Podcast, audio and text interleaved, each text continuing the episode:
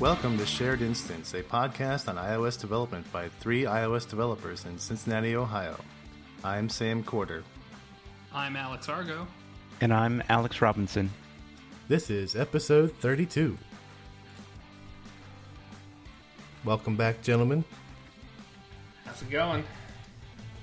It's good. A little bit of a slow news week, don't you think? I'd say that's fair. So, so yeah, a little short topic list tonight, but we'll uh, we'll get through it and have some fun while we do it.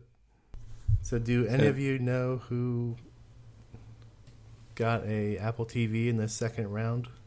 Yes. So, so to clarify, I guess there was overwhelming demand for more developer kits, and I guess there's a little bit of confusion too whether these are actually developer kits or just retail boxes. Yeah, I saw something on Twitter that they basically said doesn't come with a USB C cable, uh, and it uh, would presumably in that case have the firmware on it at least, so you could boot something up, and you have to buy your own USB C cable, which I'm sure are very plentiful. Uh, but I'm not really sure where they got their information from, so maybe I can even find the tweet. Who knows? We'll do a real time follow up if we can. Yeah. Yeah, so uh, yeah, I do know one guy that got one, and uh, I guess they're shipping out starting Monday. I'm not sure when they'll actually arrive. They'll probably arrive before this arrives in people's podcast feeds. It's a race now. Yeah, I think the last batch only took two or three days on average. You know, less than a week to ship. Yeah, which hey, it was it's pretty good. It's better than say the Apple Watch. Yeah, it's possible these will come from China instead of you know, mine shipped from Pennsylvania. Hmm. So it might take a little bit longer. Well, they could have preceded them out too. You know, we don't really know how many dev kits they had, but um, it's definitely a, a positive sign that a lot of developers want one and and hopefully are building great apps for it. I'm gonna guess that they have as many dev kits as they did attendees to WWDC. In the first round or the second round? Uh, at least the first round, and maybe they uh, opened up a door to, a, to some closet somewhere and found a whole bunch of other ones. I don't know. Definitely seems like a reasonable guess. And what kind of on the Apple TV topic, you know, there was a announcement from Amazon that they're going to stop selling the Apple TV and the Chromecast because it's not compatible with the Amazon Prime Video, and that's becoming increasingly large part of their business. That that may also suggest that we won't see Amazon Prime Video on the new Apple TV, which will be a bit of a disappointment. Yeah, I actually saw a story about that on The Verge. It was it was kind of interesting. It sounds like uh, before the Apple TV, when it was a closed platform, the Amazon folks maybe had thought they were going to get their their app on the old Apple TV like three years ago, and like inside sources had said, "Oh yeah, it'll be coming out by the end of the year or whatever," and it never came. So it seems like some type of internal negotiation thing was going on weird even back then. It's not Amazon refusing to do it, and uh, now obviously they now they can do it for sure because it's an open app submission thing, and I, I wonder if there's some backroom negotiations going on still, which yeah, is why. it, it seems it seems like a very odd time because you know they they could have they could have put something out there possibly. Just like Netflix and all the other streaming services but it didn't end up there and I wonder if that's because Apple is not the most friendly towards other companies that compete with them and Amazon does have their line of Fire hardware, which is a, in direct competition. Yeah, but it hasn't really stopped them from shipping apps for for iOS or Android uh, with the same content available. So It seems like they're trying to do anything they can to kind of not help the Apple TV get more sales, and they're they're stopping selling the Google stuff too, just Yeah. kind of as a smokescreen. It seems like. Well, Google announced updates to the Chromecast last week as well. Um, not, I don't think there's any like major new features. There's more colors, better antennas, uh, smarter um, switching to make sure you have the best connection. But Yeah, but th- that the App Store, I think, is the big, big Yeah. thing. That they're like, oh, well, we need to do something about this. and, Yeah. I mean, I, I know people who have the Fire Stick and they love it. You know, you know, people who typically are big fans of Apple products, um, just because the Fire Stick is, you know, it's got Amazon Prime, it has Netflix, it probably has Hulu on it as well. So, um, It does. arguably a l- little bit more open, maybe a better experience. I don't know. And if you have a 4K TV, that Amazon Fire TV, the new one, will support that 4K. Whereas we're probably going to get that next year. Or two years from now, but there's not really any content right now. I think Apple tends to do the wait and see approach with any type of new standard unless it's something that they've come up with themselves and yeah, I, I don't I mean internet connections still aren't even fast enough a lot of places to to stream 1080p much less 4K. So Yeah. Real time follow up though, uh, I found the tweet and basically the email that people got said these are all the things that it includes, and at the bottom it says USB A to USB C cable recommended, sold separately. So it looks like it is definitely different hmm. for this second time around.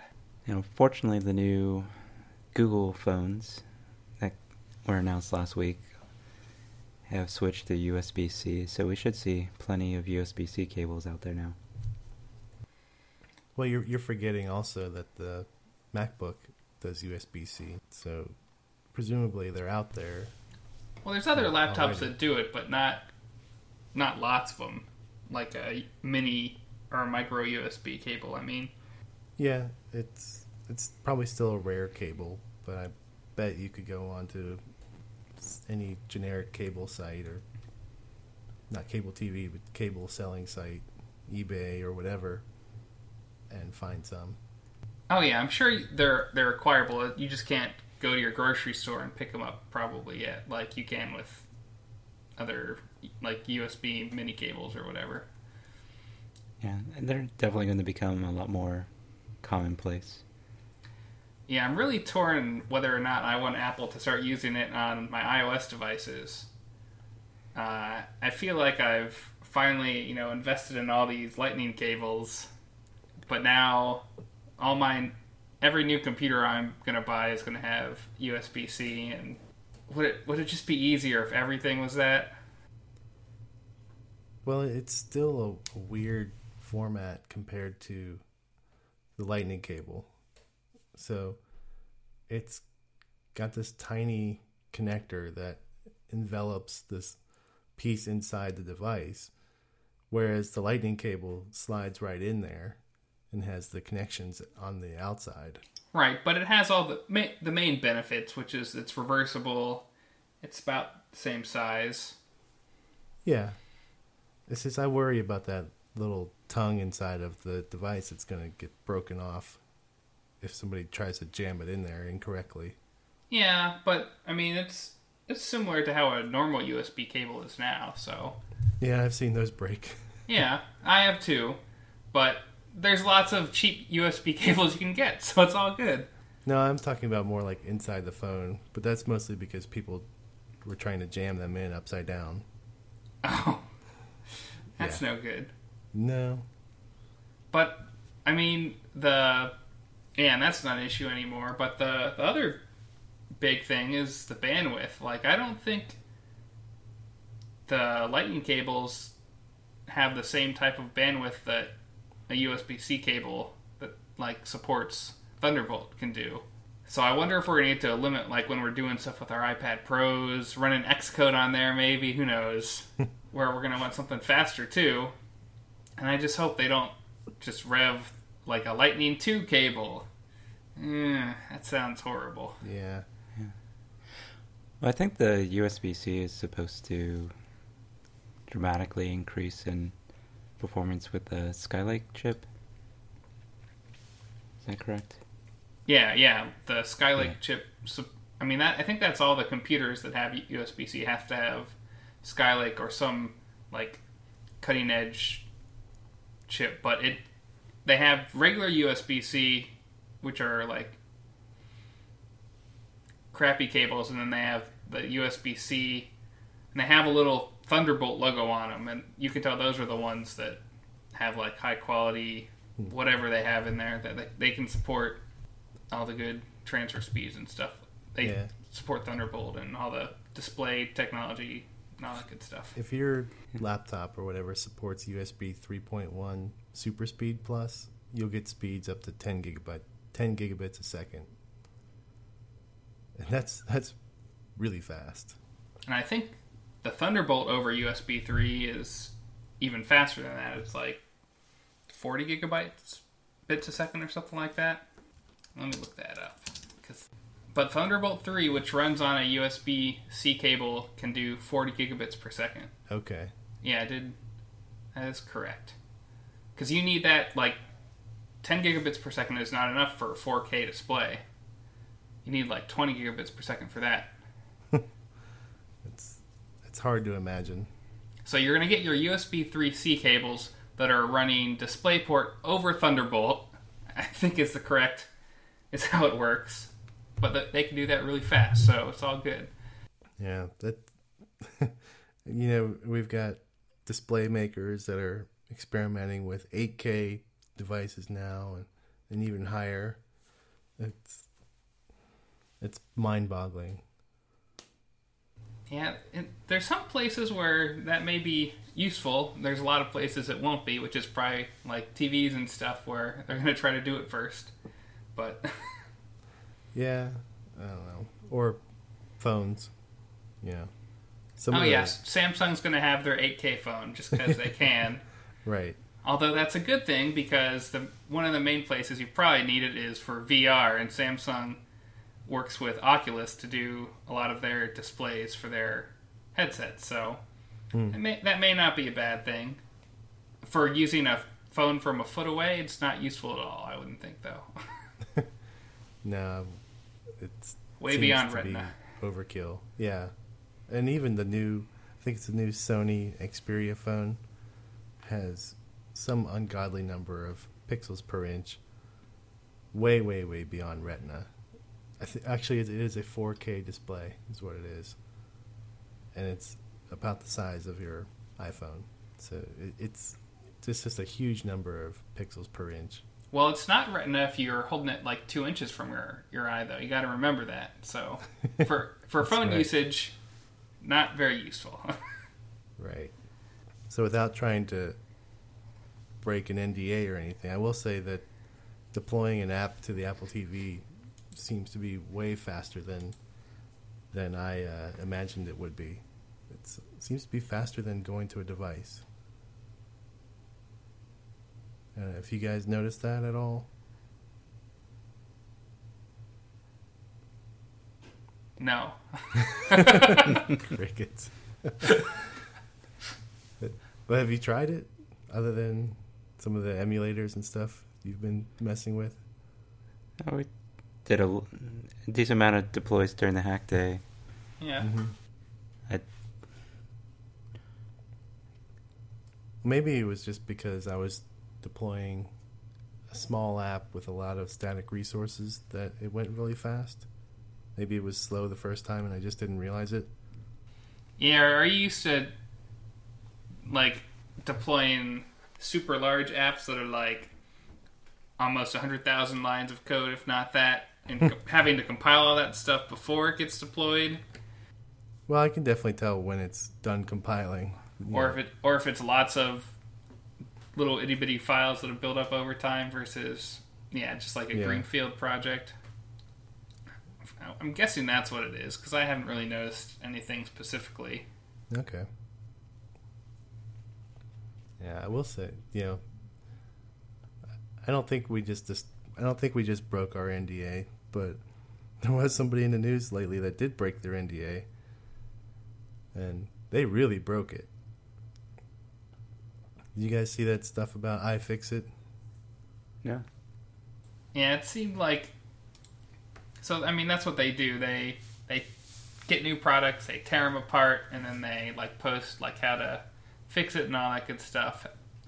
They post a tear down, and I think even in their tear, they're like, "Yeah, we're pretty sure we're breaking this NDA, but whatever. We'll see what happens." And stuff happened. The, the shoe fell. yeah, but it sounds like they just had one app in the app store. and it wasn't very well maintained, and it was buggy. So, Yeah, so they were like, well, we were already planning on making our mobile website even better. Uh, so now we're just going to double down on that. Yeah, but now they can't sign up for all that preview hardware in the future. The question you gotta ask is why? Why would you even take the chance?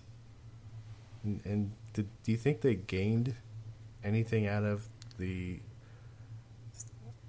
like publicity out of it? Enough publicity that people are going to go, oh, I should go to iFixit to fix my new Apple TV when it comes out.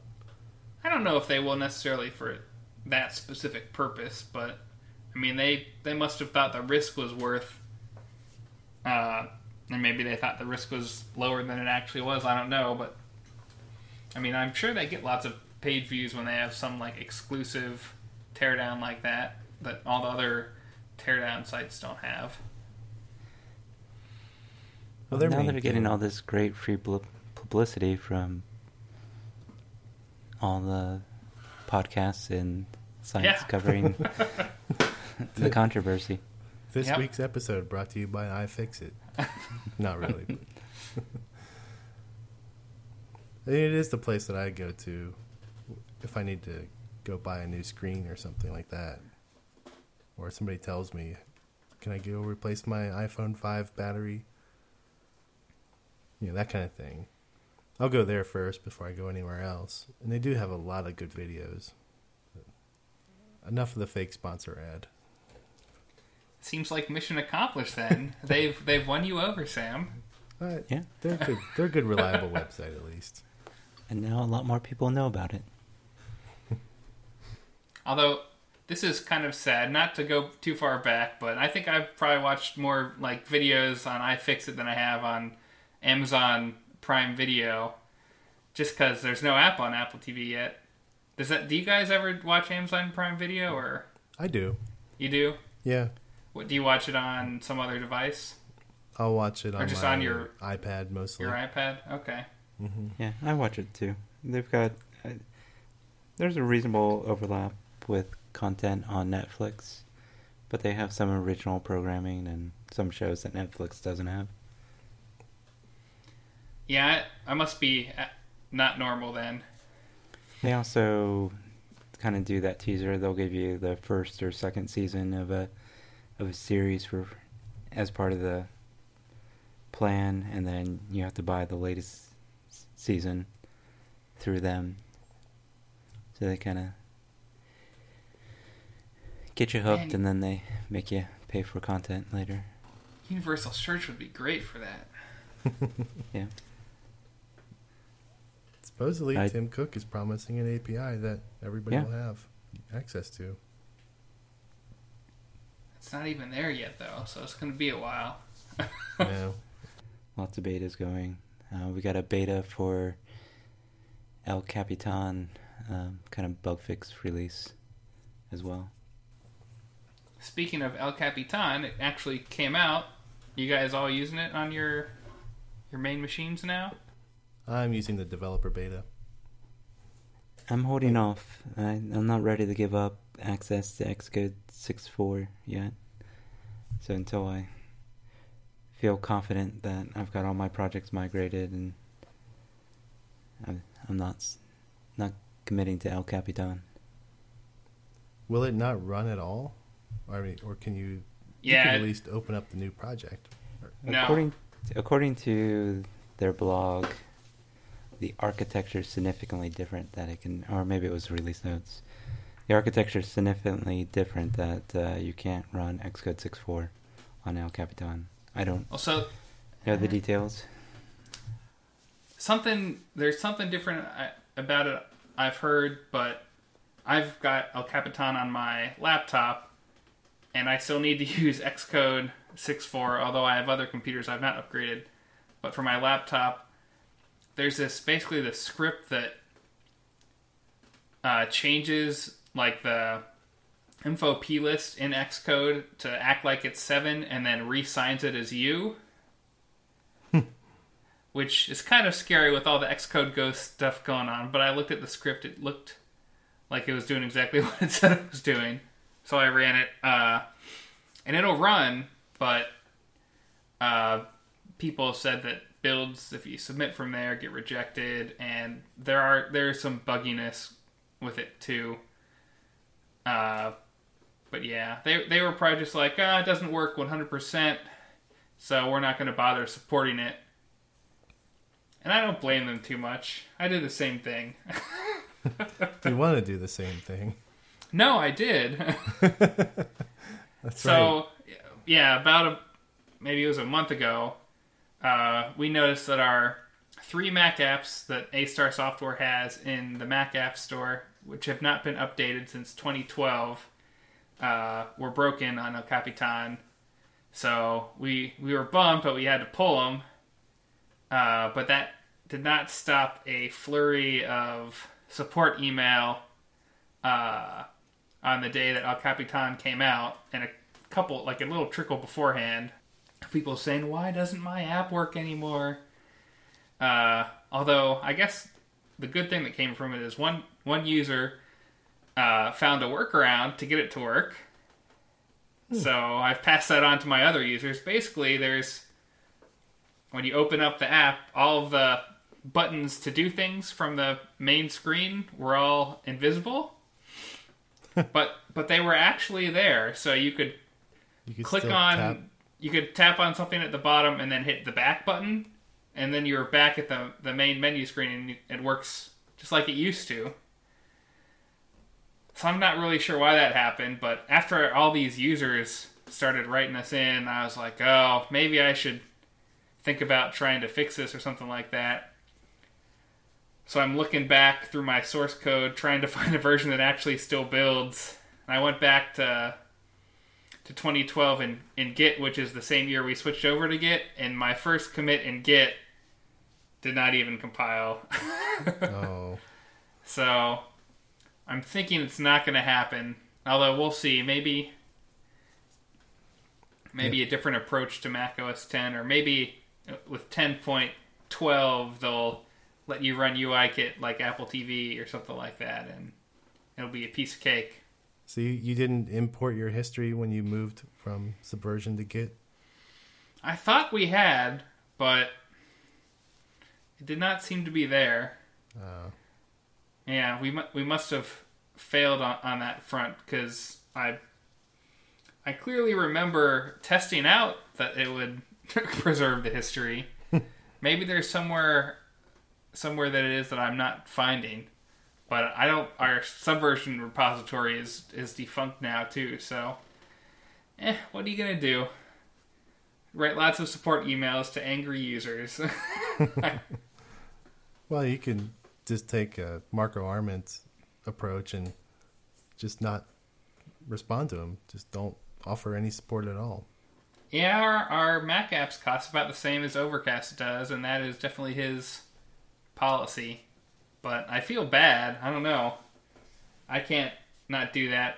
I, I think the big difference between his app and mine, though, is that a whole lot more people bought Overcast than bought our Mac apps. So it's not as much of a burden on, on me, especially with my TextExpander snippet and then the support person who handles some of them. So. Yeah, I, that's a that's a touchy subject though. To because his argument was he gets 350 from pe- from each person at best hmm because of Apple taking their cut out of Yeah. his, his in-app purchase. So at best, he's getting 350 per person, and if he has to answer, you know, one support email per person, he's going to be in the hole. So for a one-man shop, I can definitely see that. Yeah, I'm, I'm guessing I would do something similar if I were in his shoes. And I mean, our company did the same thing for a very long time until we could afford to have someone else do the support because there was so much, and we have a free app. I, I- one of the differences for us, at least, is that we have a bunch of uh, bunch of reason to make them keep coming back to our app, which, which is the ads in the app. And if if we didn't, then maybe we kind of take their money and run, I guess, which is kind of what Marco does. Yeah. Well, like yeah, it's true. I mean, you've got an incentive to keep them coming back, but he's Although- got their, their money already. Yeah, he, uh, although there's still like reviews and and stuff like that that are other incentives to to give people support, but it, Sure. it sounds like he kind of uses it as like an engineering metric. Like if he sees a bunch of support email come in, that means he has to fix whatever is causing that, or make his app so that it's all self-service, so that you won't need to interact with support at all, which is which is a good thing to do. You- there's not always time for certain things for us to do that. Yeah, but he is for our he is a very popular podcast app. I, Overcast is for us. It's got the majority of uh, listens in there. More people use Overcast to listen to our podcast than people using the native built-in Apple iOS podcast. That may have something to do with our audience too. Right, but podcasters, people who listen to podcasts are gonna are going to be at least a little bit more technically um, like technically adept than your average phone user. Mm, To be fair, Apple breaks their podcast app on a regular basis. In fact, there was a update. Uh, was it this week? Nine oh two. One of the things it fixes is the podcast Right. app. Yeah, I think the podcast app from Apple does even less support than Marco does. So Yeah, they just leave their stuff out there broken because for whatever reason they can only update it like once a year. It seems like. Well, now they need a whole new a year. operating system release, Yeah, right? it's it's really hard to update that one. Mhm. Yeah, it was very disappointing when they made that part of the operating system because before, yeah, they could rev it as much as they needed to. And it And was still did. buggy then too. it was. I don't know. I, I suffer through it. Just if I had a way of say exporting all my feeds inside of the podcast app and then importing it somewhere else, I'd probably switch over in a heartbeat. They don't have an OPML export. If there is, I didn't find it. I think you might be able to do it from desktop iTunes, but I could be wrong. That sounds right. So if you have have your stuff iClouded, you should be able to free yourself from the, the chains of the podcast app. Yeah, I need to. It's it's gotten to be too rough to use. I walked away from the Apple podcast app a long time ago. Just know, with the betas, it it would just break so horribly every time. And I'm way too dependent on podcasts and audiobooks, so I've had to switch away from the music app and the podcast app and use third-party apps that typically are more reliable. Occasionally, those developers make mistakes too, but they get fixed fairly quickly, quicker than Apple's release cycles. Yeah, all the stuff related to any audio seems like it's all in a very bad state right now. we are just complaining about this, but I just canceled my iTunes uh, music or Apple Music subscription, and now there's all these stupid tabs at the bottom of the app that I don't even use. I just have to use the like My Music tab to actually get to the stuff I want to do. It's super frustrating. I I never jumped on to the free trial, so I've just been used to it from day one. Yeah, it's ridiculous. It is. There's ninety percent of that app you don't use anymore, and the ten percent that you do use, it's hard to use. It wasn't bad. Like in the earlier days, I used it for podcasts and audiobooks. Worked reasonably well, and uh, I could get to the things I wanted to do. I could customize the the tab bar, so everything that I wanted was a tab away, and and then it just started getting worse and worse. Piece by piece, it fell apart. Yeah. Yeah. Which is, you know, it's odd because that's kind of their roots was, you know, with the iPod being a music player more than anything else. Um, that it seems like that is one of the least stable parts of the app or of the platform. But I think it's because they're constantly trying to improve the experience in some fashion, and sometimes maybe they do, and sometimes maybe they take it in the wrong direction. Yeah, there's always a chance that, say, in iOS 10, they'll pull that Apple Music stuff out into its own app.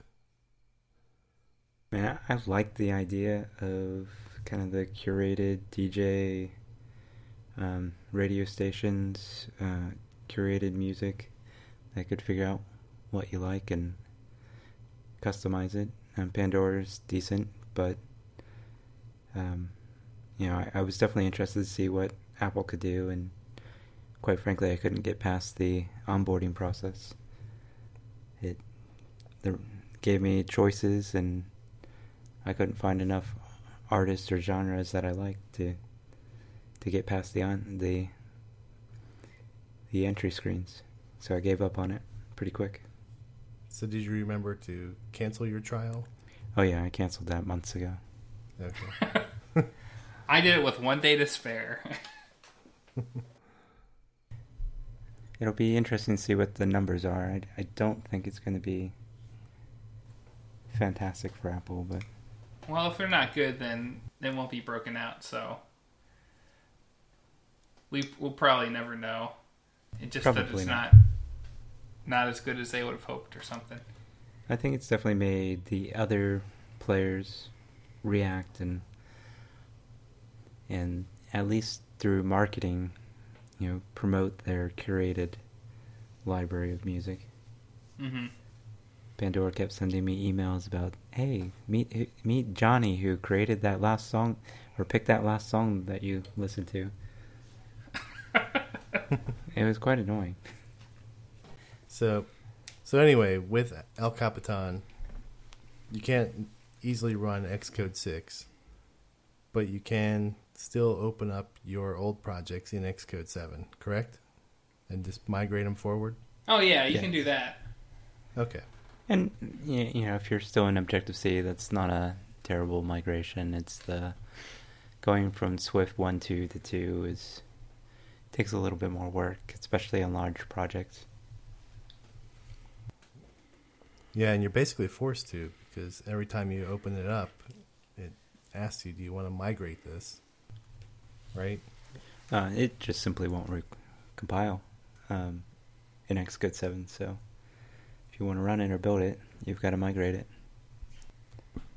Yeah, it's kind of a bummer they don't let you build with the last, like the most recent SDKs or versions of a Swift. Like it seems like they used to have better support for that. Like you could select build with the iOS 5 SDK when you were running the new Xcode that had the iOS 6 SDK, but you can't even go back and build with the iOS 8 SDK now that I know of. Yep. There's just latest SDK is the option. Why even make it an option? So there, there is no previous SDK at all, huh? nope. That's nice. Good work Yep. there. That's all right. I guess the Those- theory is you just download the old version of Xcode. Just move forward. And run it on your old Mac. Yeah. Or grab a Parallels VM. I guess. Yeah. Uh, If you're in a if you're in a pinch, it's gonna it'll help. But yeah, I don't. That's that is a bummer because usually, yeah, we, Apple tries to give a, at least a little bit of backward compatibility. You know, they're not. They don't ever guarantee it. They're not afraid of getting rid of it when they when it ser- serves them. But that's usually what they're dropping, like five and ten year old software, not six months ago software. And there's a big difference between how Apple deals with deprecated things and you know, a company like Sun Microsystem back in the day, like deprecate things will get marked as deprecated and then they'll be there ten years later. Where Apple they'll just drop it. Right. They, uh, Well, actually, Java is like 20 years old now, and there are things that were deprecated from 1.0 to 1.1, and they're still there. so, yeah. Sounds about right. But, yeah, it, it does help the platform to get rid of that stuff. It does. It just means there's an investment and you've got to make sure you're ready to, to move forward. El Capitan kind of forces that hand a little bit. Yeah, I wonder if they didn't have as like as much of a developer interest if they would be able to, to do this stuff the same way. Maybe maybe it was that initial gold rush, but people are like, "Oh yeah, I got to keep supporting the latest and greatest and stuff." But I mean, you can see on the Mac App Store how since there was not that no monetary incentive, the apps in that in the Mac App Store, a bunch of them are garbage. A lot of them are are buggy and yeah, I don't know. Well, there's three less garbage ones out there now, right? That's right. I think upgrading wouldn't have been as big of a deal if it wasn't, you know, for the Swift language features. And I, I'm hopeful that it's going to slow down a bit. I mean, I'm all for making things better, but um, the opening up a project and having a hundred compiler errors because something, some syntax changed, and they have the migration assistant, but it only catches a fraction of of the issues, and then you have to go back and manually clean it up. It's not perfect by any means. Well, speaking of uh, the migration assistant, another piece of software that has one of those seems like they just rubbed a bunch of stuff over the past couple months. Uh, Fabric and Crashlytics. I don't know about you guys, but it seems like it's it's bugging me more and more lately about stuff. I think the main reason is because they used to just automatically update your your version of Crashlytics with their little app that runs in your or ran in your menu bar. Yeah, and you pretty much only knew when you went to commit and you had a hundred like, files "Oh." that were updated. Yeah, what's this? so I guess I have some level of appreciation that they've kind of turned that off, and but now they just bug you. Hey, your current app has the old version installed. Make sure hmm. you update. I suppose that's better than CocoaPods, where it says, "Hey, we've got a new beta we'd love you to try out," and at least it's at least it's bugging you about old software, not software that's not been released yet. Yeah, but I think I think CocoaPods looks at it as we still haven't hit 1.0, so it's all kind of pre-release software, non-production Yeah, ready fair. software. With Crashlytics, uh, you know, one positive thing about the update is they now support CocoaPods, so um, you have a little bit more control about how you integrate it into the project. There's still steps you need to take uh, with their tooling to truly integrate it, but at least managing the libraries can be done in CocoaPods. So it's consistent with most of the other projects that you're pulling in. But it's not a just drop in, drop in in your pod file, right? You have to do a little extra. Yeah, and there's kind of a initialization step. You go to add a, a run script and get that kick that off and run it so it updates Crashlytics. Uh, with your key and everything, and lets it know that everything's working. I think it it also uses that for the the Crashlytics build stuff that I'm guessing less and less people are using. Yeah, where it's uploading your the dSYMs and everything. You know, well, kind of like the old TestFlight app did back when it was an Apple. But yeah, it says, "Hey, you have a new build. Do you want to submit to to Crashlytics?" And I think it also like kept track of where your your debug symbols were when it does that too. Yeah, I think as as far as ad hoc distributions go, I'm definitely going to start migrating most of my projects towards TestFlight now that most of them aren't supporting 7 anymore. Well, and also, you're going to want crash reports, your symbolicated crash reports when you turn on bitcode, right? Right. And and there, I've got some projects where the on-demand resources is kind of appealing to thin down the app for that initial install. Although So you don't every- need to be using TestFlight to get their crash reports. Yeah, That's just but- the Apple crash reports. Right. And then for, For the on-demand resources, it's you know so we can test before production that everything's working properly. Yeah, I think that's the general direction that that I'm moving to. I guess that's where all of our stuff is now for iOS TestFlight, A lot of moving parts. Yep. And they keep moving. Yeah, they don't stop. That's for sure. But it is time for us to stop tonight. Yep. So, do you guys want to tell us where we can find you on the internet? I'm at AJ Robinson on Twitter. I'm at Alex Argo. And I'm at Sam Quarter. The podcast is at Shared Inst on Twitter. And you can reach the podcast at Shared Instance Podcast at gmail.com. We do welcome any suggestions for things you guys would like to hear us talk about or not talk about. Uh, we do also appreciate ratings and reviews on iTunes. And one other thing, we didn't have an app of the week this week, but we would love to hear have some submissions. I can't imagine we've exhausted the entirety of all the apps that our awesome listeners have created. So send in some examples of what you've done.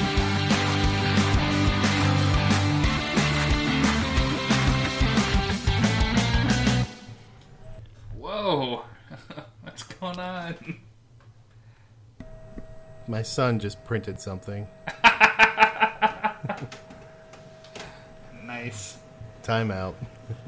Hopefully No, no, I want to leave this in. Hopefully, it's not a hundred-page report on it. There's there's not much news. We need to we need to fill the time with something. Well, I could read you what he just printed. But This just in. Breaking Sport of the news. century.